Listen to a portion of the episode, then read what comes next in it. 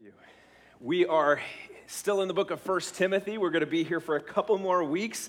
Then we start our Christmas series called Chasing Hope. And the thing we're going to discover this Christmas is that, well, so many of us these days are chasing hope in so many different directions. The reality is hope has been chasing us, amen? Jesus Christ is pursuing us, and we will focus in on the message of the gospel this Christmas. And I pray that it will be encouraging to you and give life and hope and joy.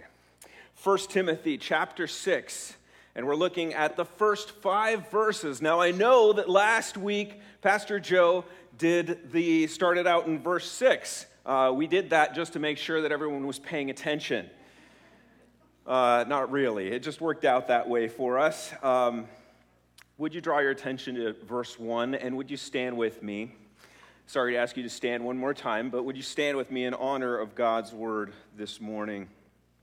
First Timothy chapter six, verse one. This is what the, the word of the Lord says to us this morning. Let all who are under a yoke as bondservants regard their own masters as worthy of all honor, so that the name of God and the teaching may not be reviled.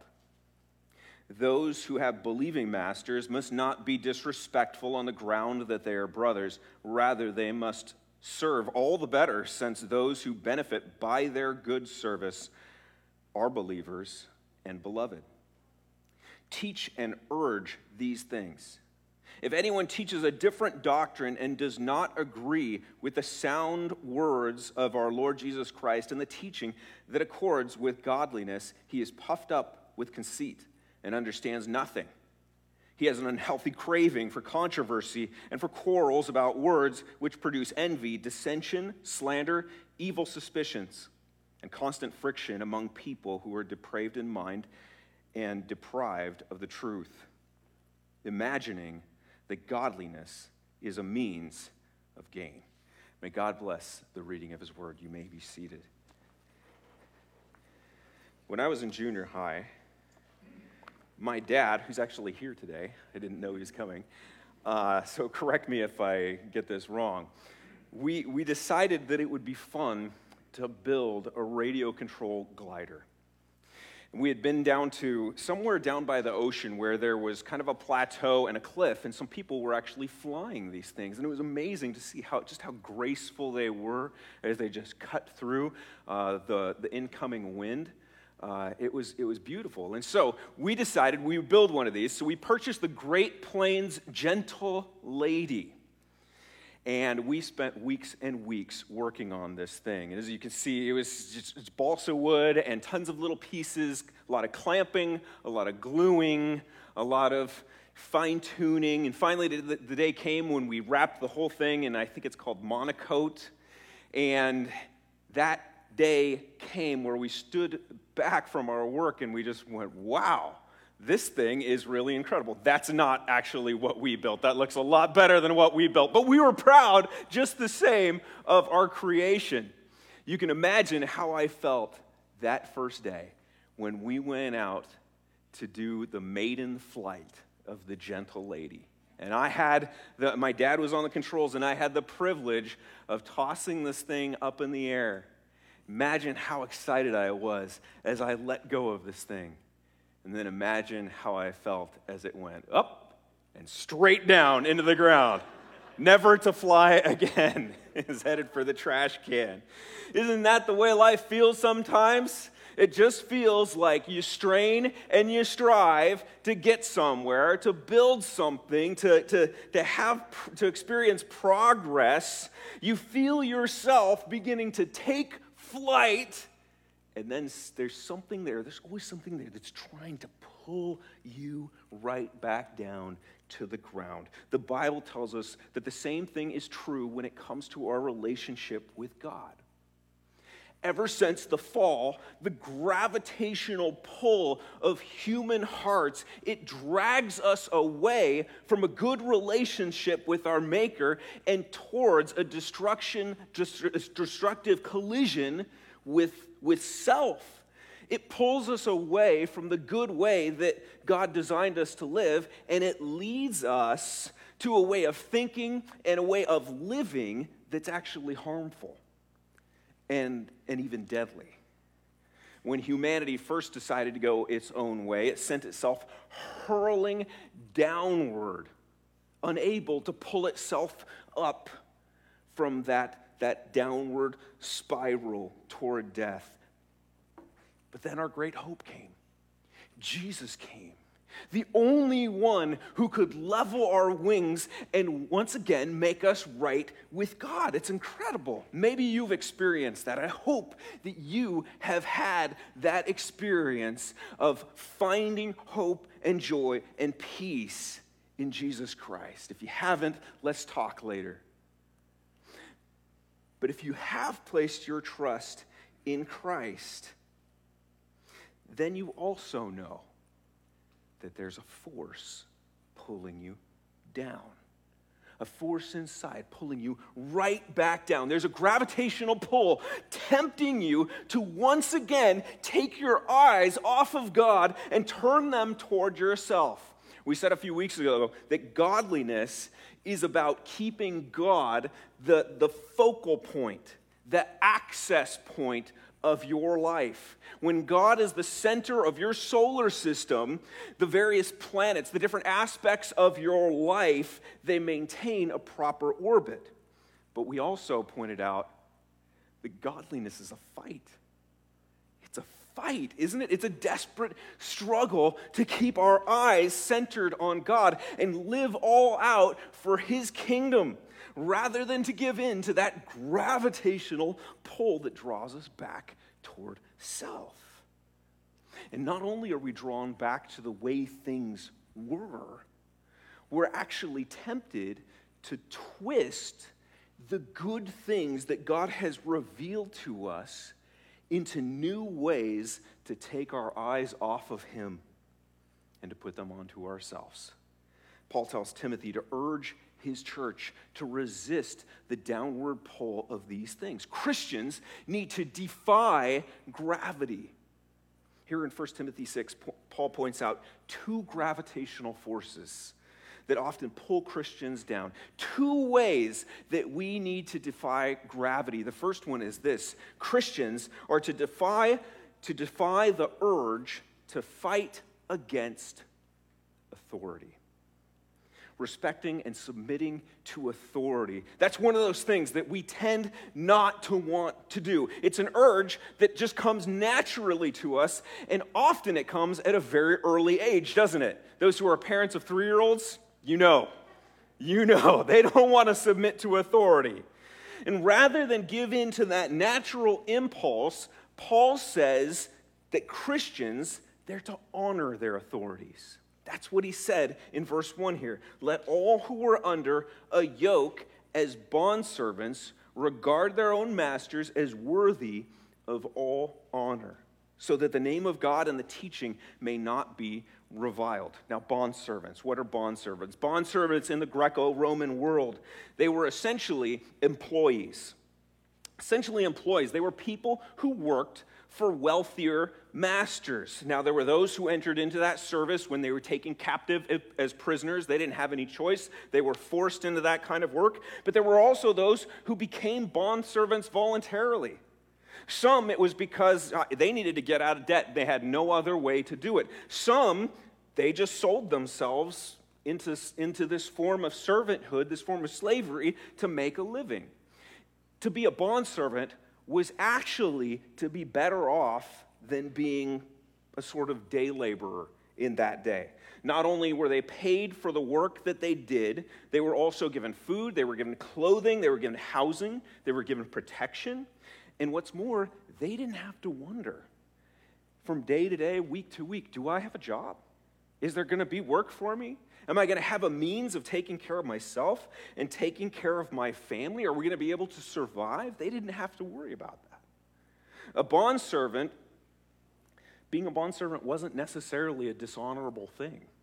Wasn't necessarily a dishonorable position to have. One pastor points out that in Jewish homes, bondservants were to be considered as equal to the oldest son in the family. I was the oldest son. That's not a very bad position to have. It wasn't a perfect system. Were there some people who were abused, some people who were mistreated, some people who were taken uh, advantage of? Absolutely, definitely, especially in, in Gentile homes. It was supposedly it was a little bit better in, in God-fearing Jewish homes. But there were clearly defined rights and protections in place for bondservants. That's the way the system worked, much like there are for employees today. They were an important part of the economy.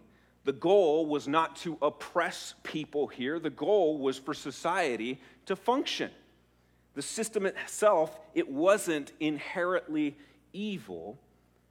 It's just the way society worked, and it it worked. Now, later on, Christians would rise up and they would fight against the abuses of this system in the Roman Empire. But here in First Timothy, Paul's goal is not to change the system. He wasn't trying to create some new type of utopia here on earth. He knew it was a fallen world. And the Roman Empire, it was full of problems, full of injustices, just like any kingdom that human beings establish, because we're, we're sinful. What Paul wanted to do was teach those who were now members of the kingdom of God, that kingdom that has no boundaries, that stretches up past, beyond, far beyond our atmosphere. He wanted to teach those who are now a part of that kingdom how they should live in a broken world. How do you live in a broken world? And that's because the gospel of Christ, first and foremost, it's not about social reform.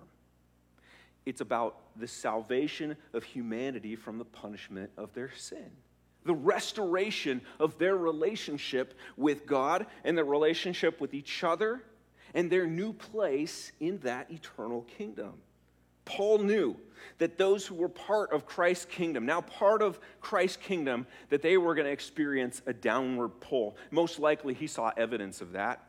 He saw people being tempted to start rising up and resisting their authorities. Think about this. Having their eyes opened to the reality of their own sin, and now seeing just how lost they once were, and now seeing how lost other people are all around them, including authorities over them, they would have been tempted to, to say, "You're, why should I listen to you? I, I've come to know the truth here. You don't even know the way the world works. You don't even acknowledge that God is the creator of this world. You don't, it says the fear of the Lord is the beginning of knowledge. Well, you don't fear the Lord, so you must not have any knowledge." You see the temptation that would have been there to disrespect earthly authorities. Who are they to tell me what to do? Who are they to tell me what to do? They don't have a clue as to why the world is as messed up as it is. They're still wandering around in darkness. They haven't been made right with God. I'm a child of the King. Come on. You know, you and I may not be bondservants, but we all have authorities over us, don't we? We all have authorities over us. And many of them are authorities who don't know Christ. They're still, according to Ephesians two, they're still following the course of this world, right? Following the prince of the power of the air, the spirit that's now at work in the sons of disobedience. There's a lostness there. And the gravitational pull on us is to disrespect the authorities that are over us. And yet, we have to recognize that one of the most fundamental truths of anyone claiming that he or she knows God is that God's in control. He's sovereign. He's the one who gives authority, and he's the one who takes it away. He's the one that props rulers up, and he's the one that brings them down. Remember Daniel two twenty. Blessed be the name of God forever and ever, to whom belong all wisdom and might. He changes times and seasons. He removes kings and sets up kings. Now, if that's true, then when we dishonor authorities that are over us, we dishonor God. On the other hand, when we respect the authorities that are over us and when we submit to them, we demonstrate our trust in God. God, you were in control. You put this person here. I'm going to respect them. I'm going to honor you. I'm going to, I'm going to recognize that you're in control. And just think about what it says to a watching world when we disrespect authorities that are over us. Think about what that says to our bosses as we do a poor job or as we mock them behind their back. What does that say about the work that God has done inside of us? Does the way that you work make God look good? Or does it show people that your faith in Christ is no different than one of those as seen on T V products? They promise so much. Oh, this is going to be the greatest thing ever. Oh, it's not the greatest thing ever. Is your faith like that? And the way you submit to authority, the Bible tells us that everything that we do is to be done to the glory of God. Every floor that you sweep, every word that you type, every burger that you flip, every client that you help should be done as if you were doing it for the King himself. Colossians three twenty-two says this, "Bondservants, obey in everything those who were your earthly masters, not by way of eye service as people pleasers, but with sincerity of heart, fearing not your masters, not your bosses, fearing the Lord. Whatever you do, work heartily, as for the Lord, not for men, knowing that from the Lord you will receive the inheritance as your reward. You are serving the Lord Christ." Being a part of God's kingdom, that doesn't take away our obligation to respect our earthly authorities, does it? It doesn't take it away. Christians are to defy the urge that we have inside to fight against authority. Now, someone might say, well, didn't Jesus come to abolish all that stuff? It doesn't say in Galatians three twenty-eight that there's neither Jew nor Greek nor slave nor free. There's neither male nor female, for you're all one in Christ. It does say that. That's a good point. That definitely seems to be what bondservants were probably struggling with here in the church of Ephesus. Well, what does it mean? We're on, we're, we're, we're, We're all equal here. Why should I have to listen to my master, my boss, if he or she and me are all one in Christ Jesus? If Christ is now the authority over both of us, if he's the big dog, he's the big cheese in charge up there, and we're all, le- all on level ground here, then shouldn't we be kind of like partners? But Paul writes in First Timothy six two, those who have believing masters... You're both believers. My boss and I, we both recognize that we're, we're sinners. Saved by grace, we stand on level ground at the foot of the cross. He says, those who have believing masters must not be disrespectful on the ground that they are believers. Rather, they must serve all the better, since those who benefit by their good service are believers and beloved. So Paul says, no way. No way. You're a believer. Your boss is a believer. You're both Christians. Then you should be going the extra mile to respect and serve them. You see, being a Christian, it doesn't erase human relationships. It doesn't take away the responsibility that we have to authorities over us. It may be true that the love of Christ that that that Christ has for us, that's that's equal, that's the same. And the same salvation is shared by us, and we've we both experienced his marvelous grace. But God is still a God of order, isn't he? Still a God of order. He created this world with orderly relationships for it to function properly. There's cause and effect.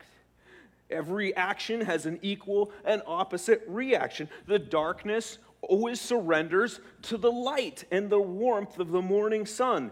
Branches and leaves, they, they bend to the force of the breeze, don't they? And children are still honored, are still supposed to honor and obey their parents in the Lord, for this is right. My dad and I, we stand on level ground at the foot of the cross before God. We both trust in Jesus. That's a great thing. But does that mean I can now disregard what he says? No, no, no, no. I listen to Christ. I don't listen to you. I, I didn't actually use that argument, but there were times when I was growing up where I thought that. Not a good, not a good move. Are you struggling to respect and honor those in authority over you? Not always easy, is it? Not always easy, especially during days where you look at authorities and you scratch your head and you just go, what are you thinking? This doesn't make any sense at all. In fact, it seems like you are bent on doing things that are hurting God's people. Why should I respect you? Why should I listen to you? Why should I honor you? There's a gravitational pull that says, you, I am the most important. I don't need to listen. I don't need to serve. I don't need to honor if these people over me are not going to honor me. Got to earn trust. Got to earn my trust. Not going to honor the people who are dishonorable. But you see, if God is now the center of our lives, then we got to fight that urge, don't we? We have to fight the good fight. As Paul tells Timothy, Christians are to defy the urge to fight against authority. But there's another downward pull that Paul directs our attention to here. First Timothy six, one through five. Fundamental to the human experience is this tendency to turn just about anything and everything, even what we know, into an opportunity for personal gain. There's a gravitational pull that's moving us constantly to look to what can we get out of this? What's in it for me? I don't think I'm going to do that unless there's something in it for me. From what the, we read in the text, that was apparently showing up in the church in Ephesus. People were using what they knew or what they claimed to know in their appearance of being godly, of being spiritual. I'm a Christian. God has changed me. Using that for personal gain. Can you imagine? Can you imagine someone doing that? Have you ever encountered someone who did that? I have. Look again at what Paul writes. If anyone teaches a different doctrine and does not agree with the sound words of our Lord Jesus Christ and the teaching that accords with godliness, he's puffed up with conceit, understands nothing. He has an unhealthy craving for controversy, for quarrels about words, which produce envy, dissension, slander, evil suspicions, constant friction among people who are depraved in mind and deprived of the truth, imagining that godliness is a means of gain. First Corinthians eight one rightly says, knowledge puffs up. It puffs up. Because there's something in our nature that when we start accumulating knowledge, it says, ooh, that knowledge sets you apart from all these, these other people. We do that in grade school, don't we? We get a report card, and if it's a good report card, we go, oh, well, I guess I'm a little better than all the rest of you people. We do it all the time. It's in our nature to use and even uh, to, to use and even manipulate what we learn into something that's going to satisfy our own greed and serve our self-centered cravings. Do you remember back when you were five and you were arguing uh, with your friends about dinosaurs or about princesses, and you exerted your superior knowledge and you let everyone know just how smart you were? You knew exactly what happened in that T V show or in that movie, and they don't have a clue. I remember a, a while back, I had an argument with a, with a good friend about a helicopter that was flying by. And he was saying, he was dead set on the fact that that helicopter is a Cobra. I know that's a Cobra. I said, you have no clue what you're talking about, do you? Don't even pretend that you know anything about helicopters, because I know, I know that's an A H sixty-four Apache attack helicopter. You know nothing, my friend. And the sad thing is I was like thirty years old when I, when I made that argument. So sad. You're thinking, Jared, you are the nerd of nerds, head full of useless knowledge. Wow. As I mentioned before in First Timothy, there, there, there were people in the church in Ephesus who were teaching things that just weren't true. Remember we said ideas matter? They do matter. but people were teaching things that weren't true. And they were twisting what was true, and they were leading people astray. Why would anyone do that?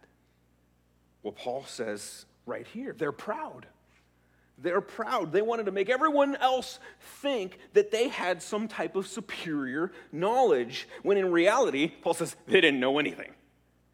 They also wanted to use the appearance of godliness, of being extra holy, extra righteous, or knowledgeable to make other people envious of them. Have you ever been tempted to do that? Not only that, they liked the fact that uh, they had the ability to create some sort of stir. Get people talking, maybe even get people arguing with each other. Have you ever known someone like that? I have. Finally, Paul sums it all up by saying that they looked at their godliness, their appearance of being more in tune with God than the rest, as an opportunity for personal gain. What did they have to gain by saying that they were godly? Well, certainly attention. Maybe they gained followers. It's nice to have a few people that listen to me, pay attention to what I say. Maybe even when I make a suggestion here or there, they go right out and they buy that book, or they do this or do that. Maybe they gained respect. We all want respect, don't we? Maybe it was even money. If they people started following them, maybe they could convince them uh, to give money to support the cause or the, the true church that we're going to establish it. We're going we're to break off from this thing. This was a good starting place for us, but you know what? There are things, I know what's true here, and they're, they're a little off over here, so let's follow me.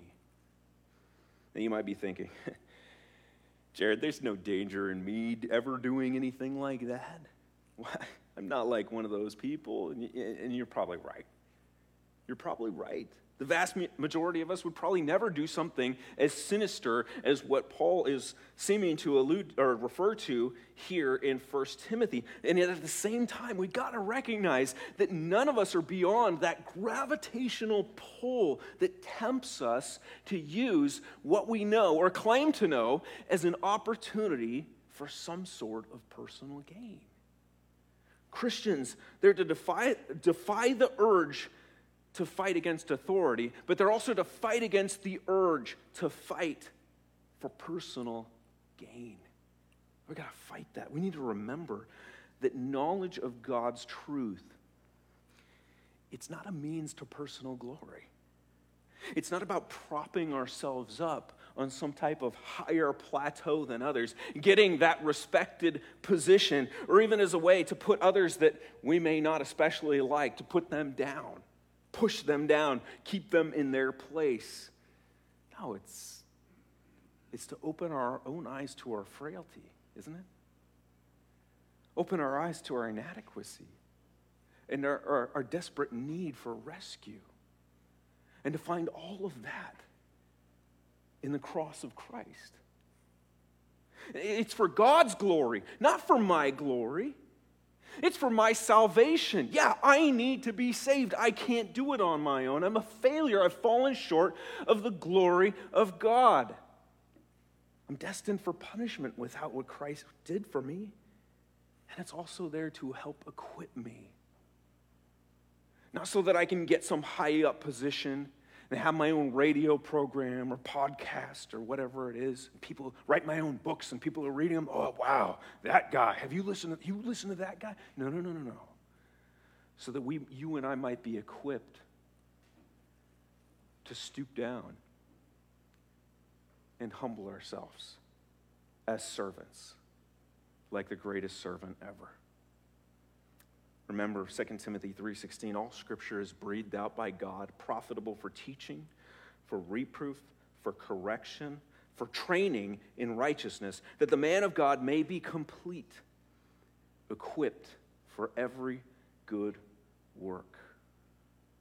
The people who were seeking Uh, personal gain in the Ephesian church were acting spiritual, claiming to have some superior knowledge of God's truth, but in reality, they were just manipulating what was true for their own selfish purposes. You know, we need to be on the lookout for this beginning to happen in our own lives.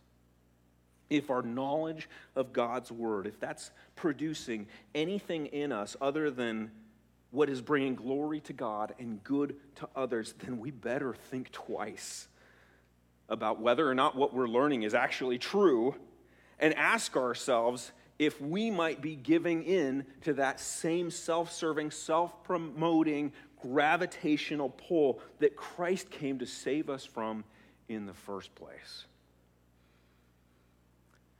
Christians need to defy the urge to fight against authority and use godliness for personal gain. How do we do this? How do we fight this? It's not really complicated. We defy the gravita- gravitational pull of fallen human hearts by simply holding tightly to God's word. We're to fight gravity with truth. Remember verse three? If anyone teaches a different doctrine and, do, and does not agree with the sound words of our Lord Jesus Christ and the teaching that accords with godliness, he is puffed up with conceit and understands nothing. There's a connection between our ability to keep God at the center of our lives and defy those urges that want to pull us downward. There's a connection between that and our knowledge and internalization and alignment with God's word. Never, never ceases to amaze me how often I encounter people, Christians, either behaving badly or confidently saying and believing things that are clearly not in line with God's word, or, or they're pointing fingers, condemning fingers at other Christians. It never ceases to amaze me when I when I see this, how it, it so reveals that they don't know their Bibles as well as they should. They've, they've listened to the podcasts, they've read the book, they've been on the social media site, and they're list, they're following those memes and, and, and picking truth from here and there, and they're compiling some type of worldview that just doesn't line up with this. And if they only knew this and spent more time looking at this and getting this in their heads than all of those other voices out there, they wouldn't have fallen prey to those ideas. Jesus said, "Blessed are those who hear the word of God and keep it." It's so easy to let God's word go in one ear and come right out the next. We need to be more intentional than that, don't we? We need to seek God's word and his truth as if it were hidden treasure, and then prayerfully consider what God might want to do with it in ourselves. Is this correcting me? Is this offering some type of reproof? Is this helping uh, align me with what is right living and righteousness? Is this, is this to refine me? Is this to equip me? Is this to change me? I don't approach God's word with the assumption that this is going to show me how wonderful I am and how much more right I can be than other people. No, no, no, no, no. This is the mirror that I hold up that shows in high definition every single flaw and how beautiful and glorious Jesus Christ is. And it tells me, you are not him, buddy. You need to pay more attention to this, and you need to get on your knees and ask that the Holy Spirit does a transforming work inside of you. That's what we need to do. But you know, before we can even get there, we need to ask ourselves, are we really even getting enough of God's word in our heads in the first place? It doesn't happen by osmosis, does it? It doesn't happen when you take this thing and you slide it under your pillow and you put your head down at night. Or when you download the app on your phone. See, I got the Bible app. I got the Bible app. You never open it. It doesn't happen that way. That's not how it magically gets into our brains. Friends, there are those of us who need to spend a lot less time watching the news, scrolling through the social media, listening to the podcasts, reading the books, Uh, trying to figure out what people think, and we need to spend a lot more time filling our heads with what God thinks and what he's revealed in his word. There are a lot of Christians today who wear that badge, I am a Christian, and yet this is not the thing that is guiding them. Christians are to defy gravity. They, they take flight and live the way that God wants them to live as they're daily informed and transformed by God's holy word. Are you regularly saturating your mind in the timeless truths of Scripture?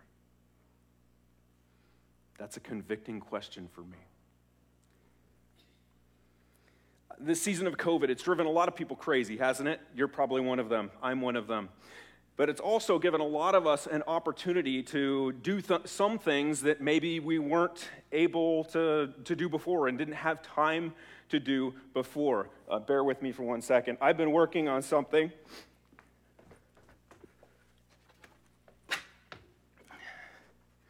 And this is my COVID creation here. And uh, don't get up too close because you're going to see all the flaws in this thing. But I know what you're probably thinking as you look at this. There's another tragedy about to happen. And uh, you are probably right. Uh, that is unless, unless I have studied and I, I have understand the laws of physics and balance and the complicated radio transmitter that, that, that I have synced with this thing. If I know all the ins and outs and what's all the, all the switches are, and if I look and study the weather and know what, what kind of wind there can be for this thing to take flight. If if I do all of that, then there may be a chance, there may be a slight chance that this thing could go up and come down safely. Is that going to happen? Probably not. In the same way. Now I'm probably just going to step on it in a minute. In the same way, friends, we need the sound words of Christ in our minds if we're going to resist, if we're going to defy the gravitational pull that is so very real. And, and we, we looked at two things this morning. There are so many more, aren't there? So many more. Christians, let's align ourselves with God's word. Let's be people. People who defy the urge to fight against authority, who defy the urge to fight for personal gain. Let's be devoted to knowing and aligning ourselves with what's true so that we might fight the good fight and live for the glory of God and the good of others. Amen? Let's pray. Lord, we love you. We thank you. Lord, we're lost without you. So lost. Dead, in fact, as Paul says in Ephesians two. We're dead in our trespasses and sins, unable to even revive ourselves or even, even understand our deadness. And yet you sent Christ as the perfect servant, the perfect sacrifice to pay the debt that we owed on our behalf. Lord, that by trusting in him, we might be washed clean, we might be forgiven, our relationship with you restored, and be set on a trajectory to soar. Lord, what an incredible thing it is to experience the newness of life that is in Christ, Lord. And yet at the same time, we know that there are things that are pulling us down. There's something inside tempting us to go south, spiral out of control towards destruction. Lord, would you save us from that? It comes out in my own life all the time. I know it comes out in my brothers and sisters' lives here as well, Lord. Lead us, Lord. Lead us in your truth. May we be transformed by the renewing of our minds with your word. Lord, that we might resist and stand firm, defy those gravitational pulls, and represent Christ well, Lord, giving glory to you and good to others. Thank you, Lord, for this time that we've had in your word. Use it, Lord, to transform us into the people that you want us to be. We pray in Christ's name and for his sake.